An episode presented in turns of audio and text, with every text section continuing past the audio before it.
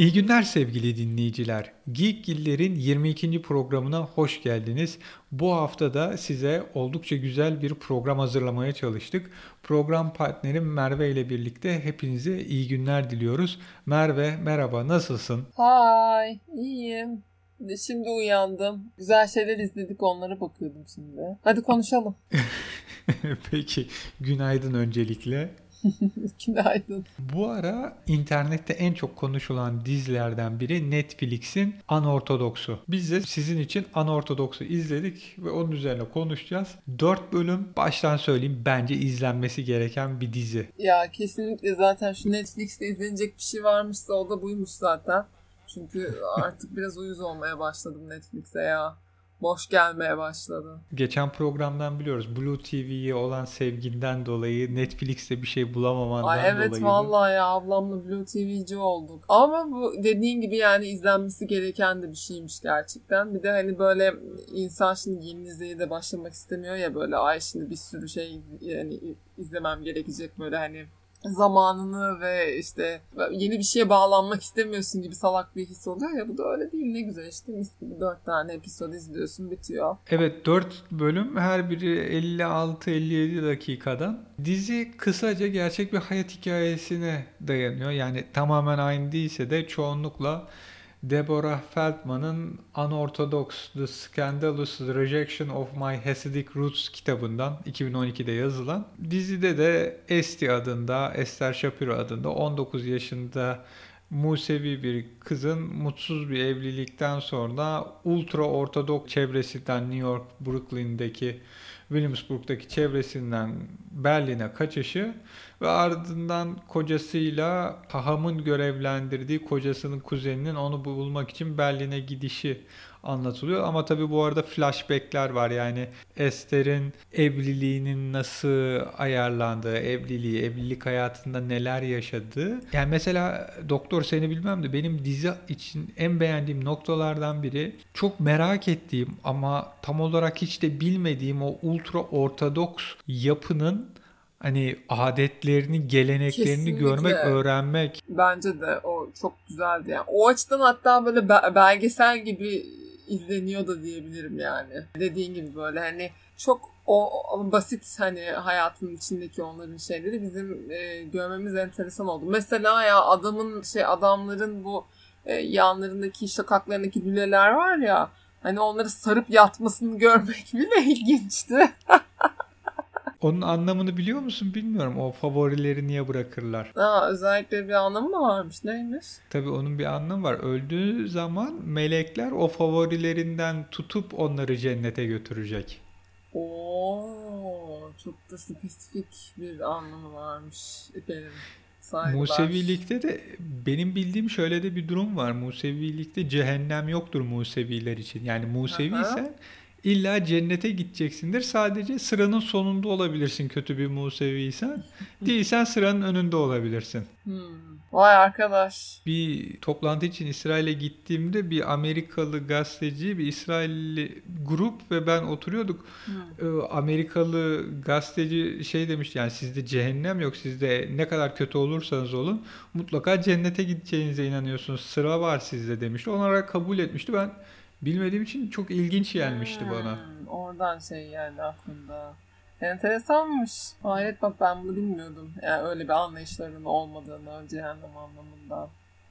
Enteresan. Ama hakikaten çok iyiydi şeyleri görmek, geleneklerini görmek. Ne kadar ne kadar acayip yani. İnsanı böyle bir silkeliyor bir sarsıyor yani izlerken değil mi? Ya şimdi mesela bana çok ilginç gelen birkaç şey söyleyeceğim. Haydi. Hani kadınların şey taktığını biliyordum. Amerika'da da hani ultra ortodoks Yahudileri görüyordum ve hani çok belli peruk taktıkları. Abi çok acayip bir şey ya. Ben Amerika'ya gitmedim hani o yüzden hani görmedim öyle bir şey ama çok ilginç ya yani. O, ona bir türlü anlam veremedim. Evet. Şimdi orada saçının görünmemesi için Peruk takılıyor. Hı hı. e tamam Müslümanlıkta başörtüsü var. Evet. Yani muadili gibi denebilir. Sürekli bir dua var her şeyde. Hatta hani Evet, evet. Sürekli fısıldaşıyorlar. Yani fısıldıyorlar kendi kendilerine değil mi? Hep bir dua Evet, var. bir Ay dualar var. E, Şeyi hatırlıyorsundur. İlk bölümde Yankee hani uyanıyor ve yatakta e, hani hemen yanında ellerine su döküyor. Hani evet. bizdeki abdeste benzer bir tarafı da var.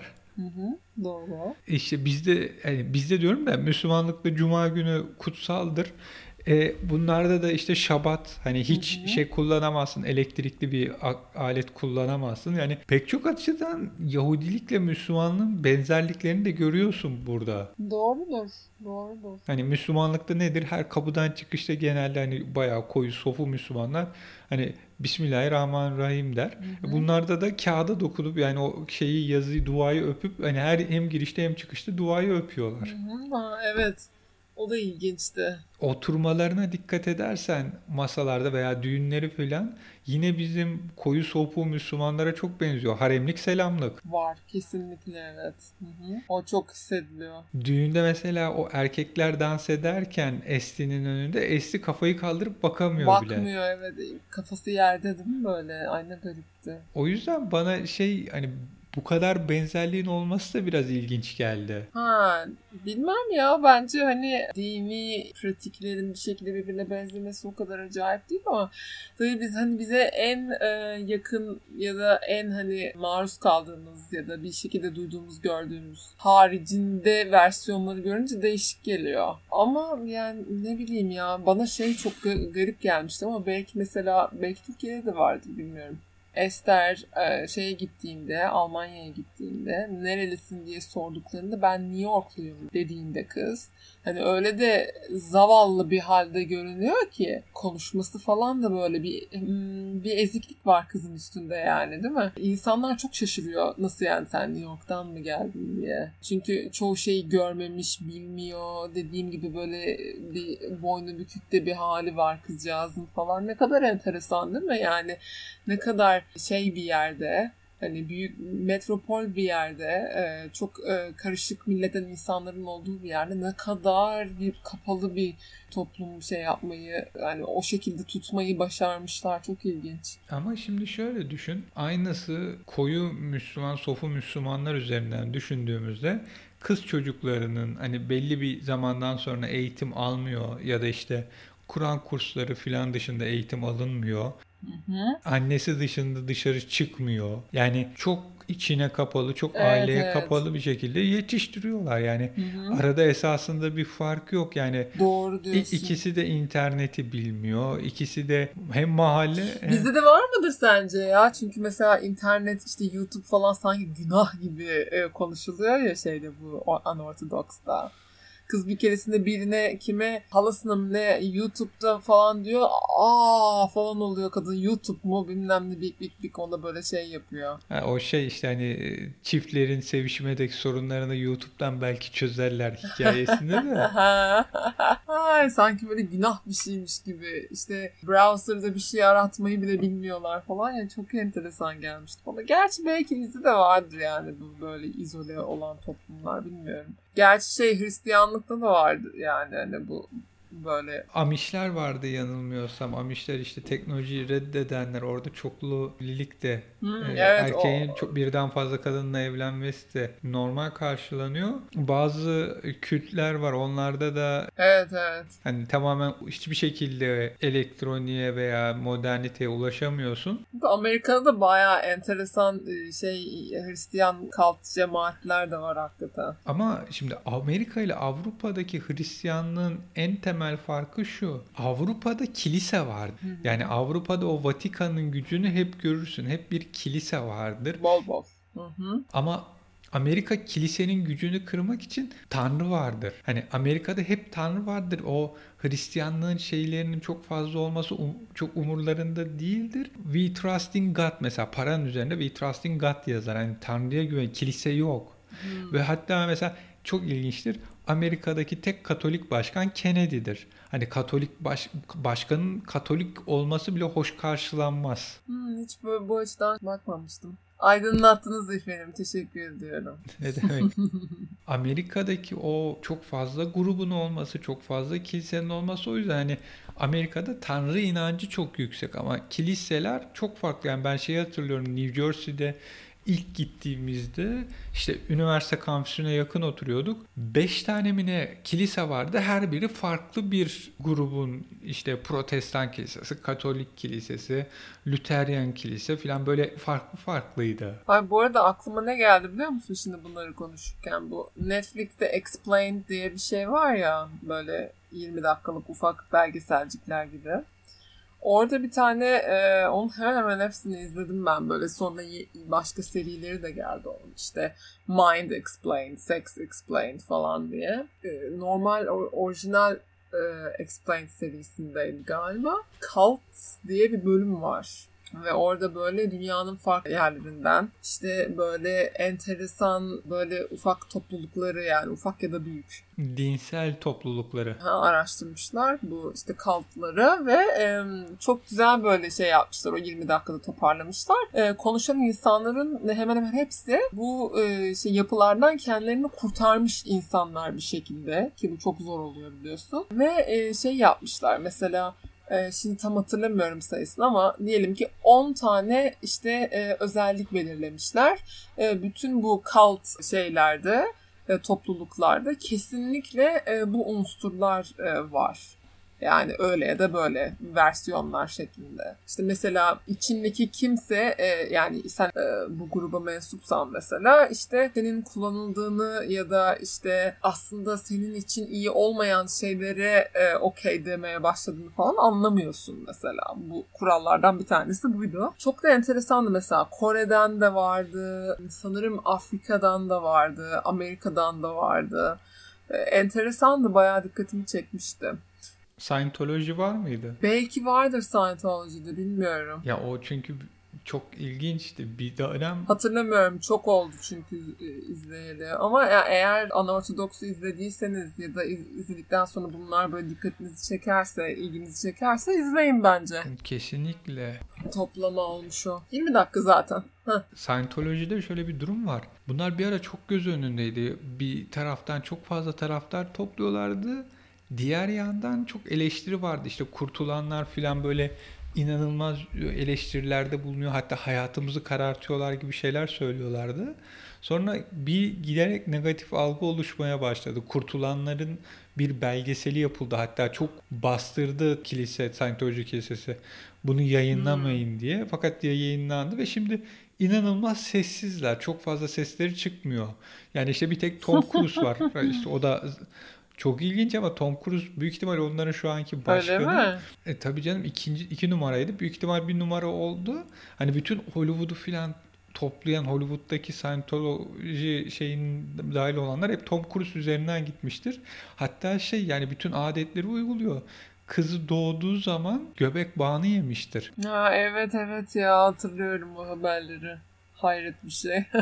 Nicole Kidman'la birlikte işte evlat edindikleri çocuk evleniyor. Babasının çok etkisi altında anneyi düğüne çağırmadı. Yani öyle koyu şeyleri var. Neyse biz diziye dönelim. Ben şeye bayıldım. Dizide İngilizce, Almanca ve Yidiş'in konuşulması. Aa evet o da çok hoştu bence de. Aha. Ki yani zaten muhtemelen hakikaten de öyle. Ondan sonra annenin hikayesine yes. bayıldım. Este'nin annesinin hikayesi yani. Yes muhteşem sonradan bir şeylerin ortaya Bence çıkması. Bence de katılıyorum. Ben de onu çok. Yani o, o reveal'ı, onun böyle açıklanması çok hoştu bence de. Yani böylece böyle bir şey yaptığında başına gelen kadının sonradan çocukluysa neler olduğunu falan da görmüş oluyoruz. Çünkü Esther kaçmaya çalışıyor ama hani sonuç olarak tek tabanca kaçıyor ama o kadının çocuğu varken kaçmaya çalışıp da sonra neler olduğunu falan güzeldi bence de.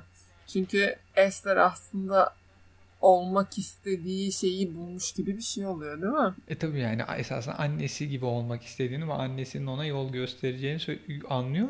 Bu arada kadının işte şeyle Yankee ile konuşurken ki o Esti'nin kocası hani Yankee ile şey çalıştığı yerde konuşuyor. Eğitimim yok, hiçbir şey Aynen. bilmiyorum. Hani ne yapacaktım?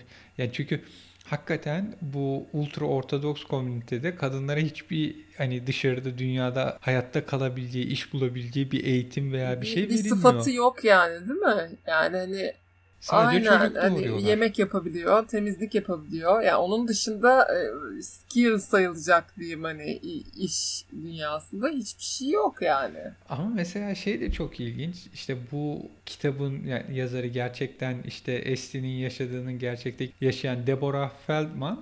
O da ultra ortodoks bir komünitede. Ama ondan sonra şey yapıyor. Kocasına işte işte yardım edebilirim sana daha iyi olur filan diyerek eğitim almaya başlıyor. Fakat tabii bu eğitimi almadan önce şey de varmış. Mesela gerçek bir eğitim almazken kimi aldığı kitapları gizlice yatağının altında okuyormuş. Yani yatağının altına koyup orada okuyormuş. Hmm, Yani yine bir gizlilik olayı var yani. E tabii o bir şekilde şey yapmış. Hani Esti'nin piyanosu var yatağının altında. Hı hı. Bunun kitapları varmış. Ve hakikaten o da 17 yaşında ay- ayarlanmış bir şekilde evleniyor. 19'unda anne oluyor. Ay.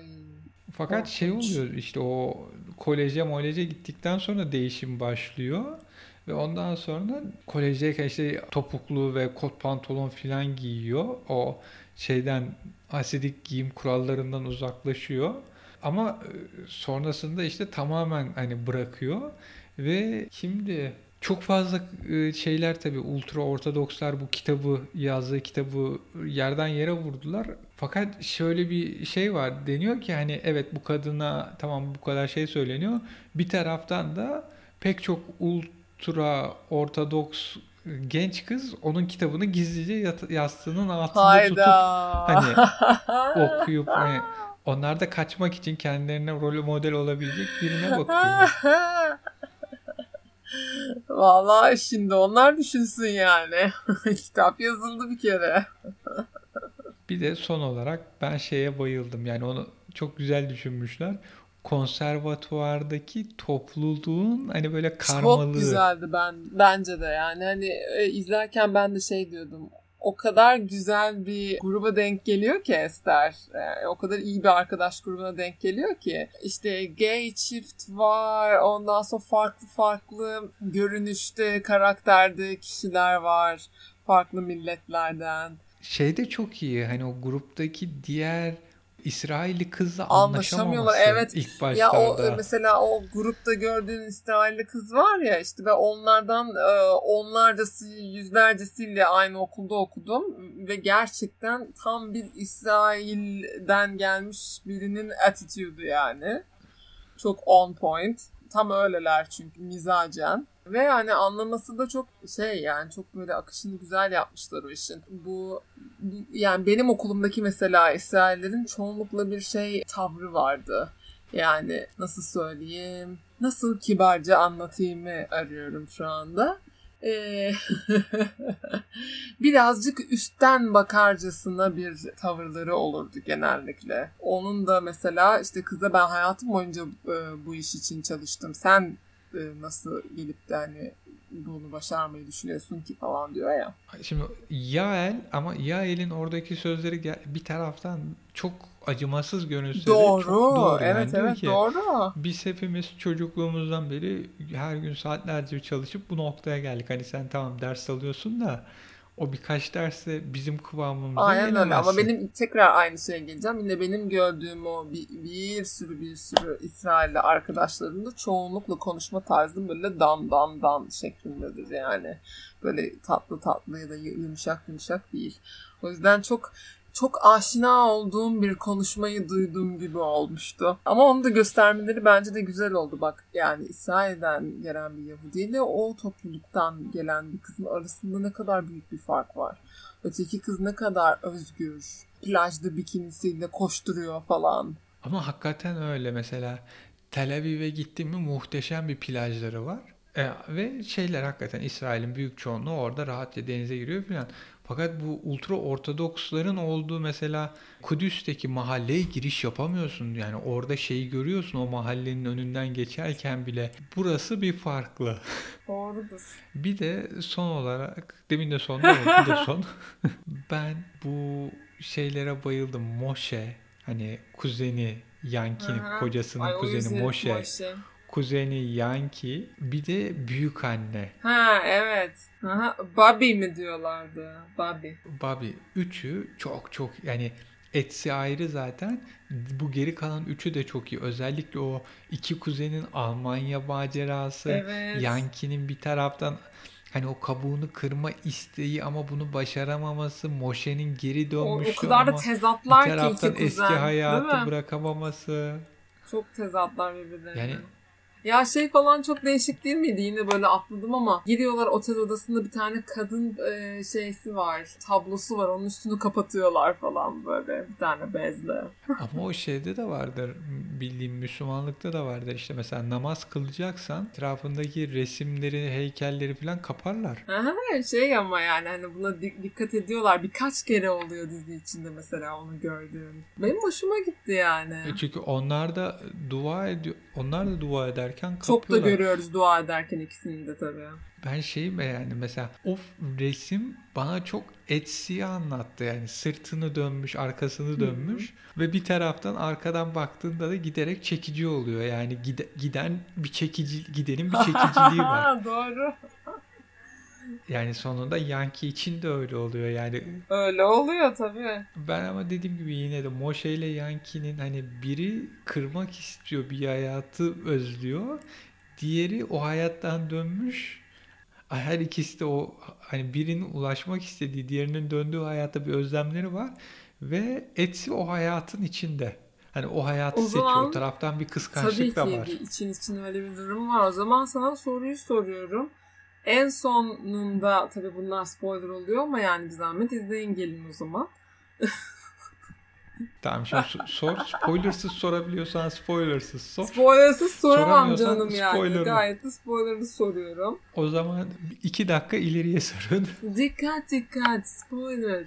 Ee, Esther'in en sonunda Yankee ile yaptığı konuşmanın sonunda ne olacağını düşünmüştün. Yani çünkü Yankee çok em, içten bir şekilde geri dön diyor Esther'e. Ama o artık gitmiş ki yani gittikten sonra dönemez. O orada zaten bütün hamile şeyleri falan yakıp filan ya. gitmiş.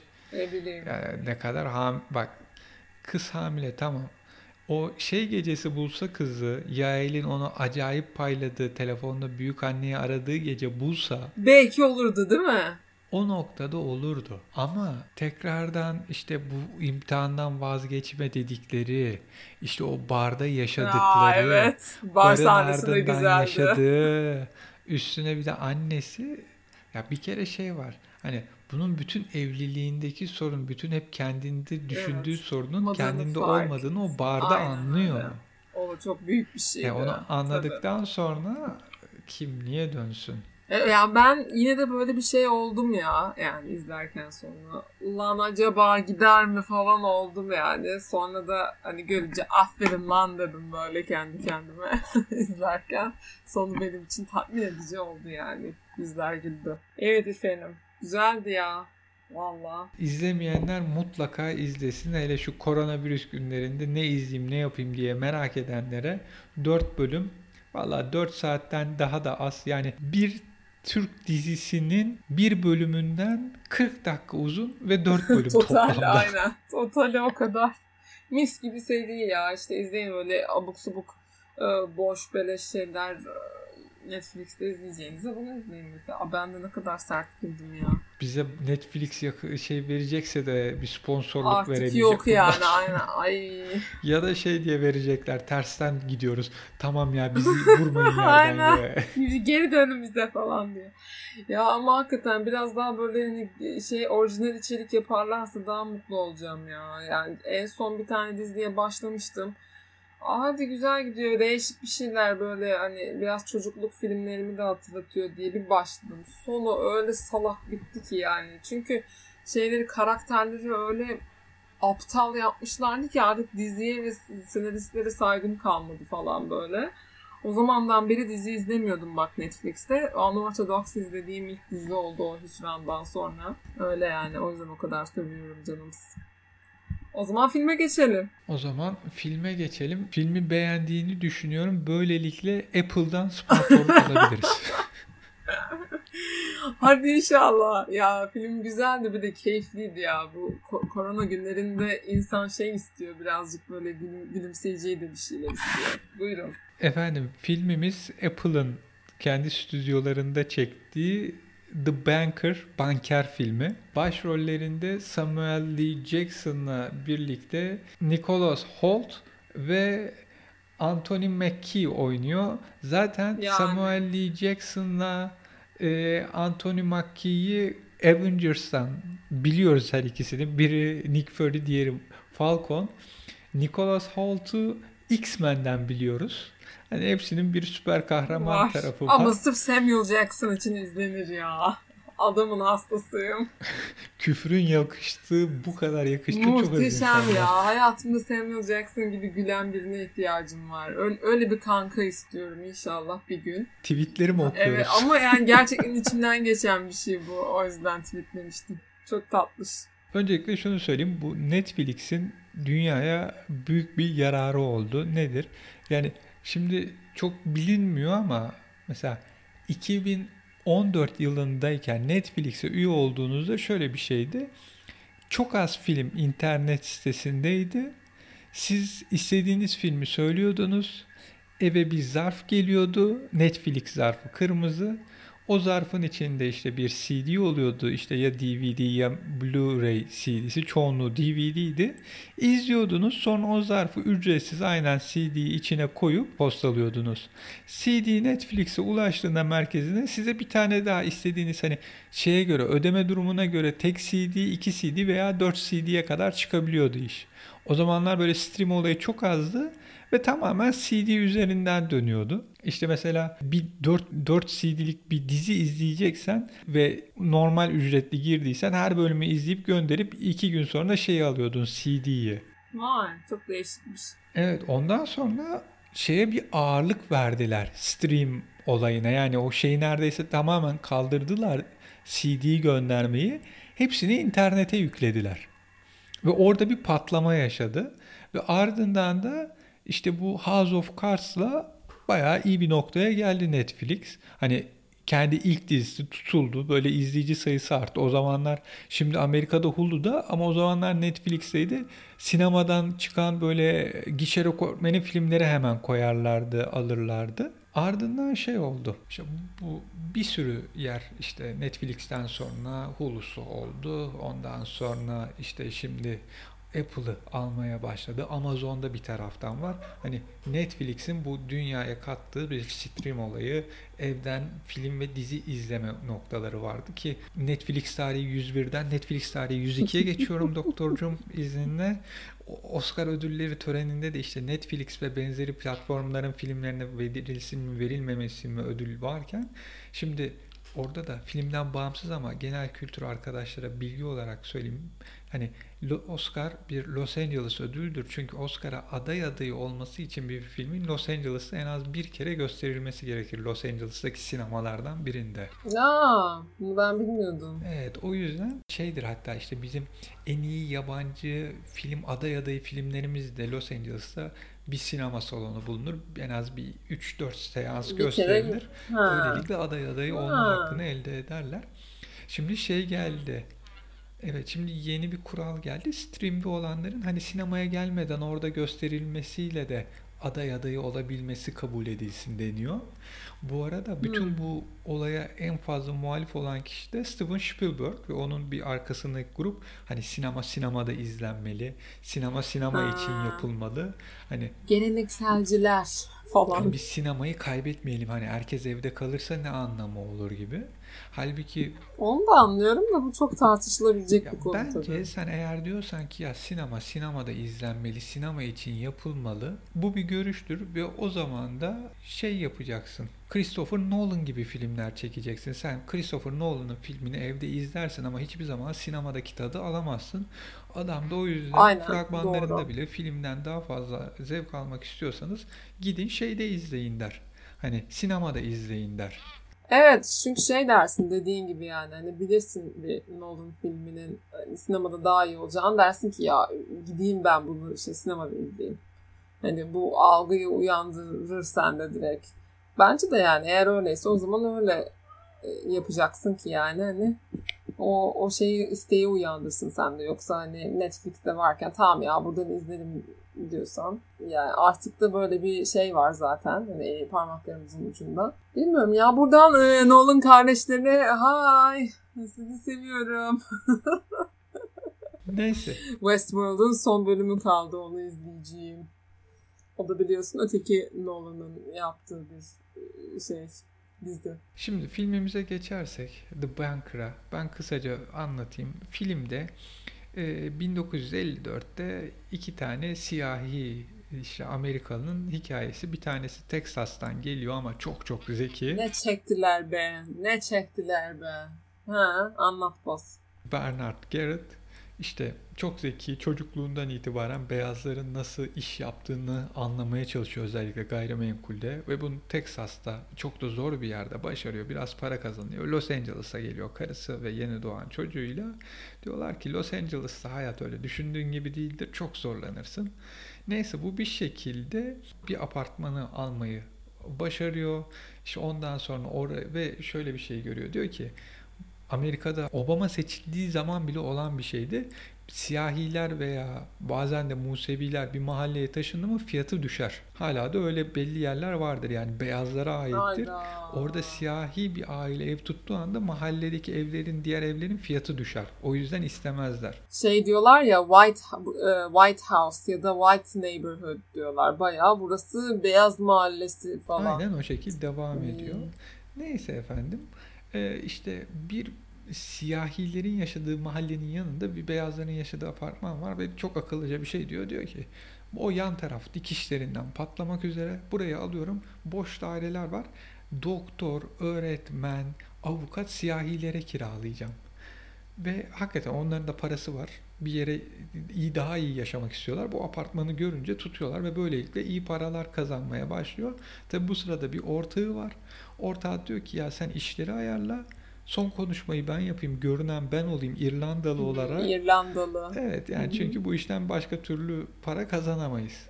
Yani senle iş yapmazlar. Kusura bakma o da anlıyor tamam filan diyor. Fakat abi bir gün çatladanak ölünce karısı da diyor ki ben bir siyah ile iş yapmam. Hani %50 %50 sözlü ortakken bu arada işte Patrick Barker şey unutmuştum adını Patrick Barker diye bir İrlandalı ile iş yapıyor. İşte Patrick abi ölüyor. Karısı da diyor ki ben seninle iş yapmam. Her ne kadar kocam %50 %50 dediyse de ben senin her dolarına sadece 25 sent yani dörtte biri bir fiyat veririm. Ya da mahkemeye gideriz sen hiçbir şey alamazsın. Mecbur kabul ediyor yine böyle tam sinirliyken. Karısının eski çalıştığı gece kulübünün sahibi beğenmediği Joe Morris'le yolları mecbur kesişiyor. Yay, Samuel, Lee Jackson. Ve o da diyor ki yani tamam iş yapacaksak yapalım ama ne yapacağız? Hani bana söyle. O diyor ki Los Angeles'ın merkezindeki o bankaların olduğu binayı alacağız. Böylelikle bankalarda ne oluyor bunları öğreneceğiz. Bu işte yürüyeceğiz. Peki nasıl alacağız? Bize satmazlar. Ve o sırada işte Morris e, şeye Matt, Matt'e yardım eden Bernard Garrett isimli Matt yerine Moishe diyordu. Neredeyse onun gibi bir şey oluyordu mi? Bernard'a yardım eden Matt'e diyorlar ki sen bir beyazsın bizim yerimize sen görünen olacaksın şirketin görüneni. Matt'cim seni eğitelim nasıl bir zengin beyaz gibi olunuyor öğren bizim yerimize binaları al biz parayı her şey yapacağız. Ve bu arada Matt hakikaten hem yiyemesi içmesini hem matematiği hem de şey golfü öğretiyorlar zengin sporu. Matt'ten yeni bir adam yaratıyorlar resmen ya. Ve Matt de bu işi gayet başarıyor ve işte bankaların olduğu binayı alıyorlar. Fakat sonrası var.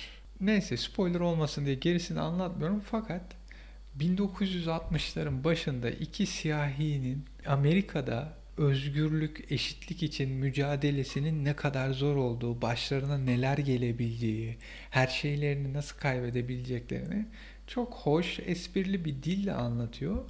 Ve bu arada gerçekten bu da yaşanmış bir hikaye. O anortodoks gibi.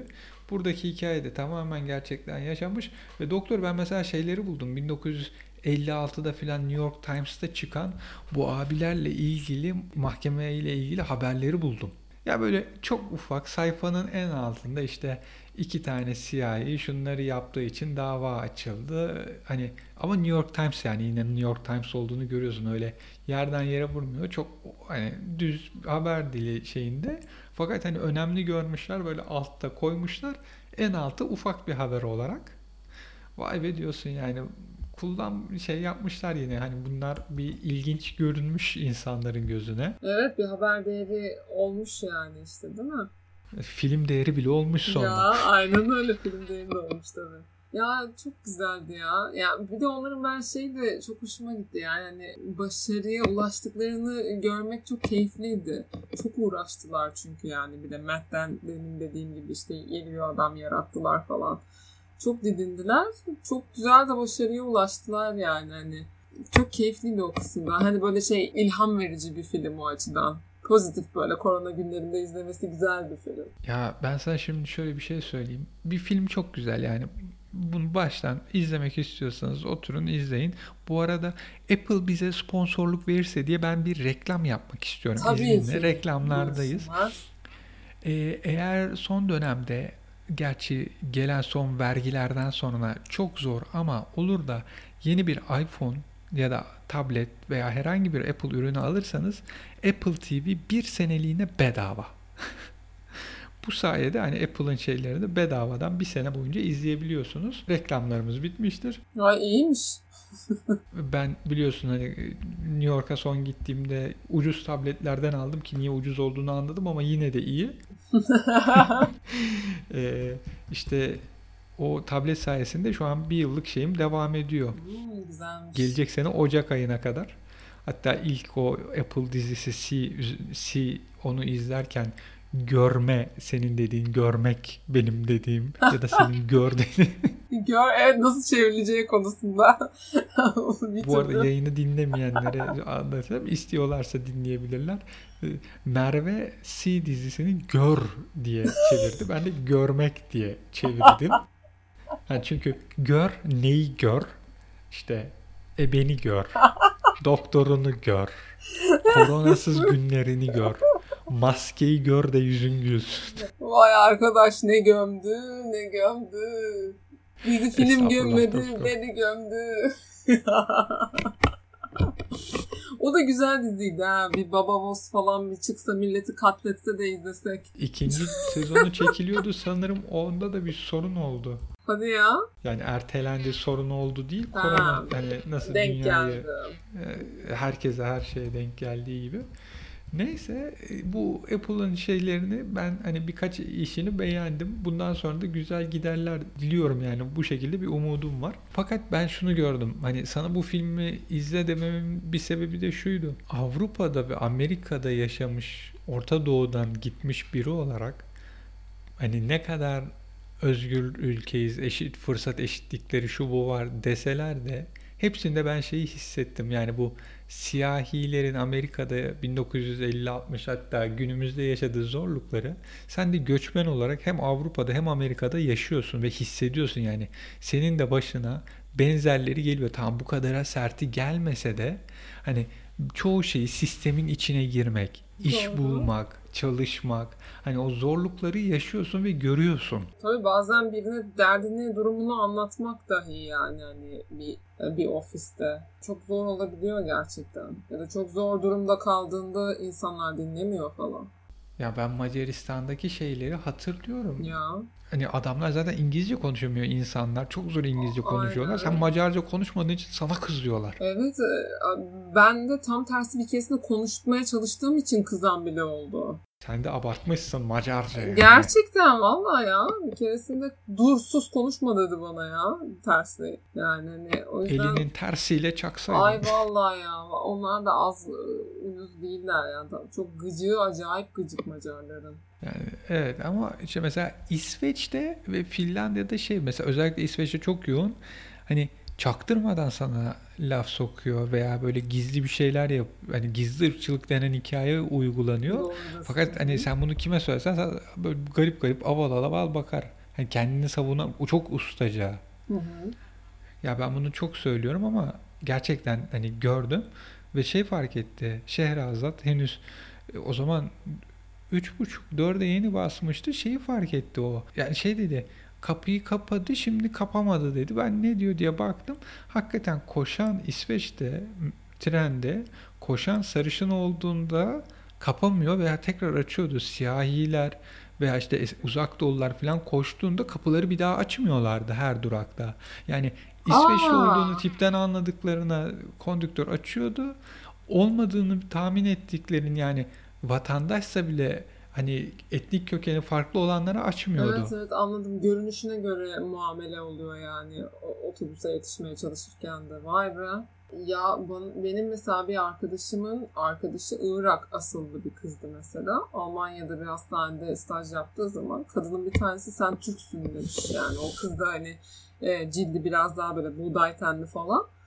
Ondan sonra sarışın falan değil işte yani.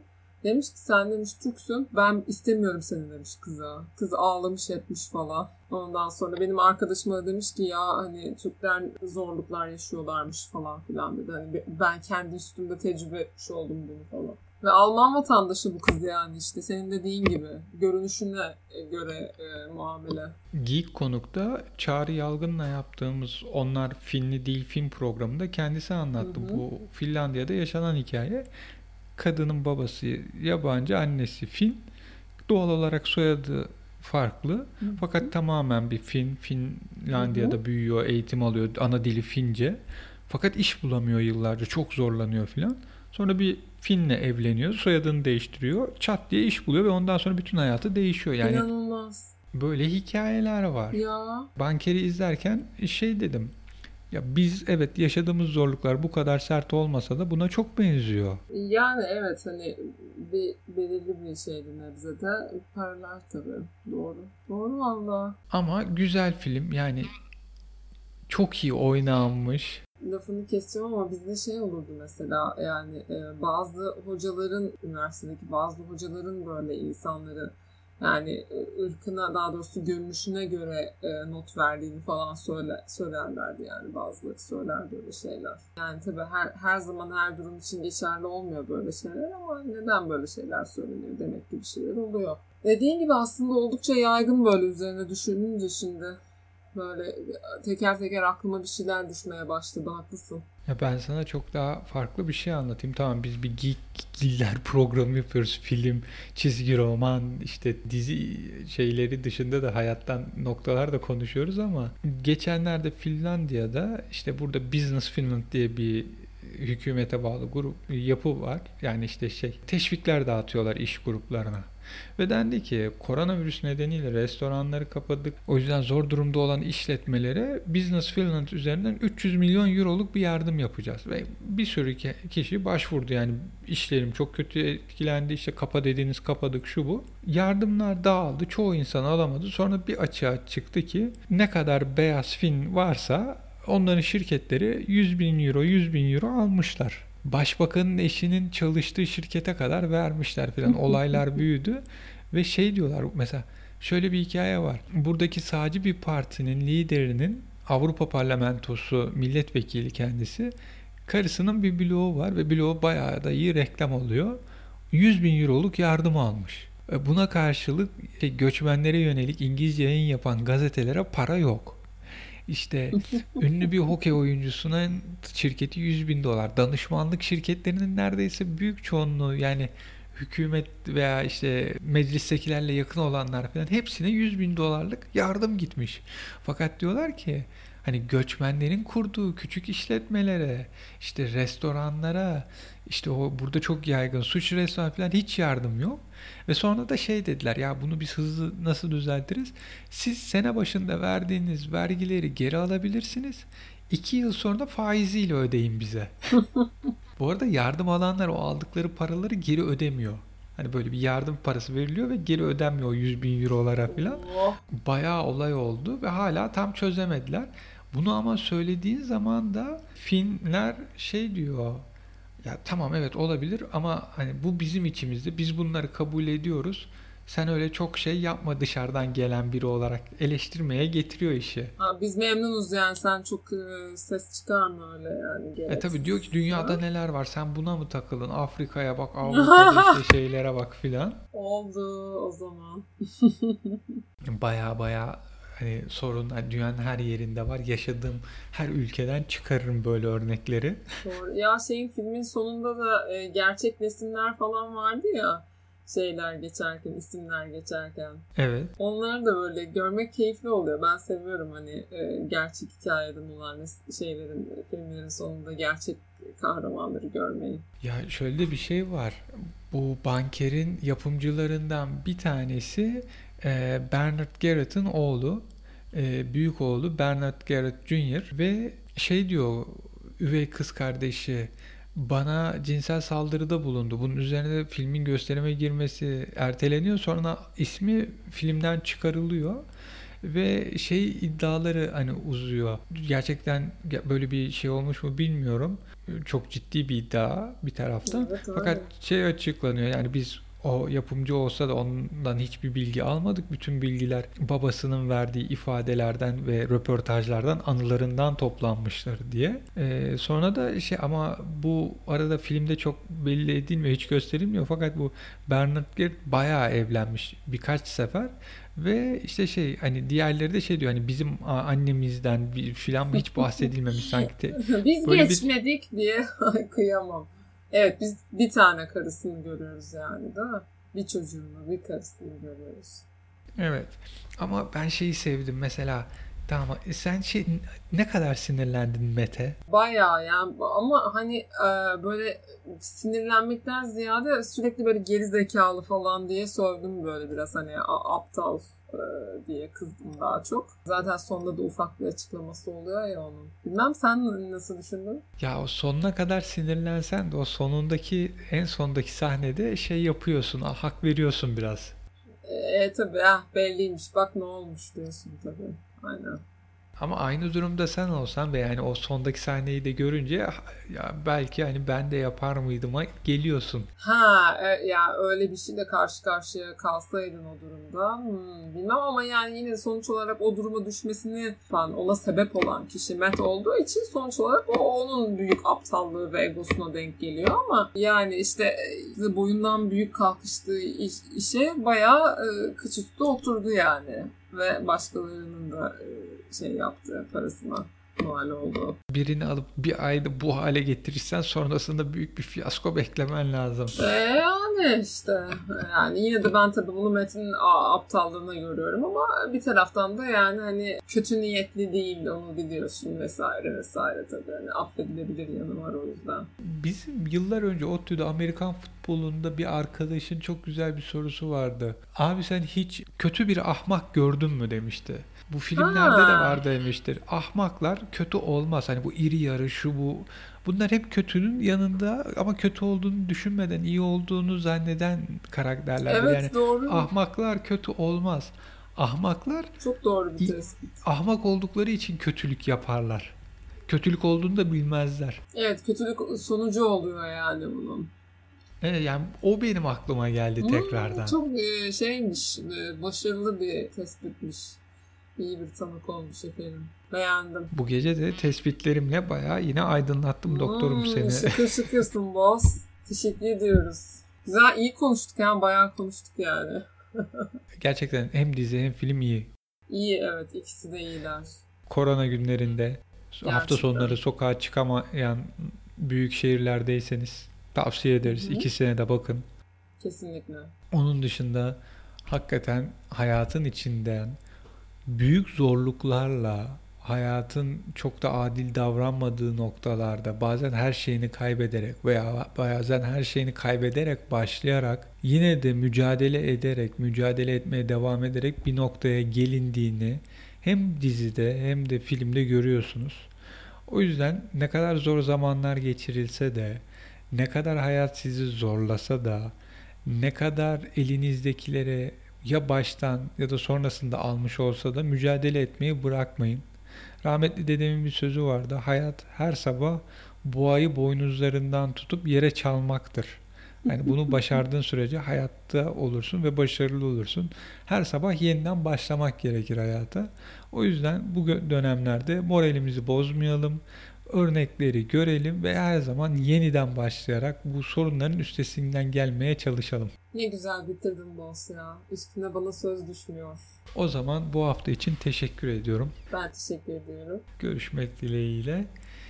Sevgili dinleyiciler, Geekgiller'in bir bölümünün daha sonuna geldik. Artık bildiğiniz gibi yayınlarımızı Spotify üzerinden, filmini de anlattığımız Apple'ın herhangi bir tablet ya da telefondan dinliyorsanız podcast application'da Geekgiller yazarak, Android temelli tablet ya da telefondan dinliyorsanız yine podcast application'da Geekgiller yazarak e, bizi dinleyebilirsiniz. Yayınları SoundCloud'a yüklüyoruz. Twitter ve Facebook üzerinden bizi takip edebilir yorum yazabilir, yayınlarımızı paylaşabilirsiniz. Bize ulaşmak isterseniz de mail adresimiz geekgiller.gmail.com Sağlıkla kalın, hoşça kalın, evde kalın, bizle kalın.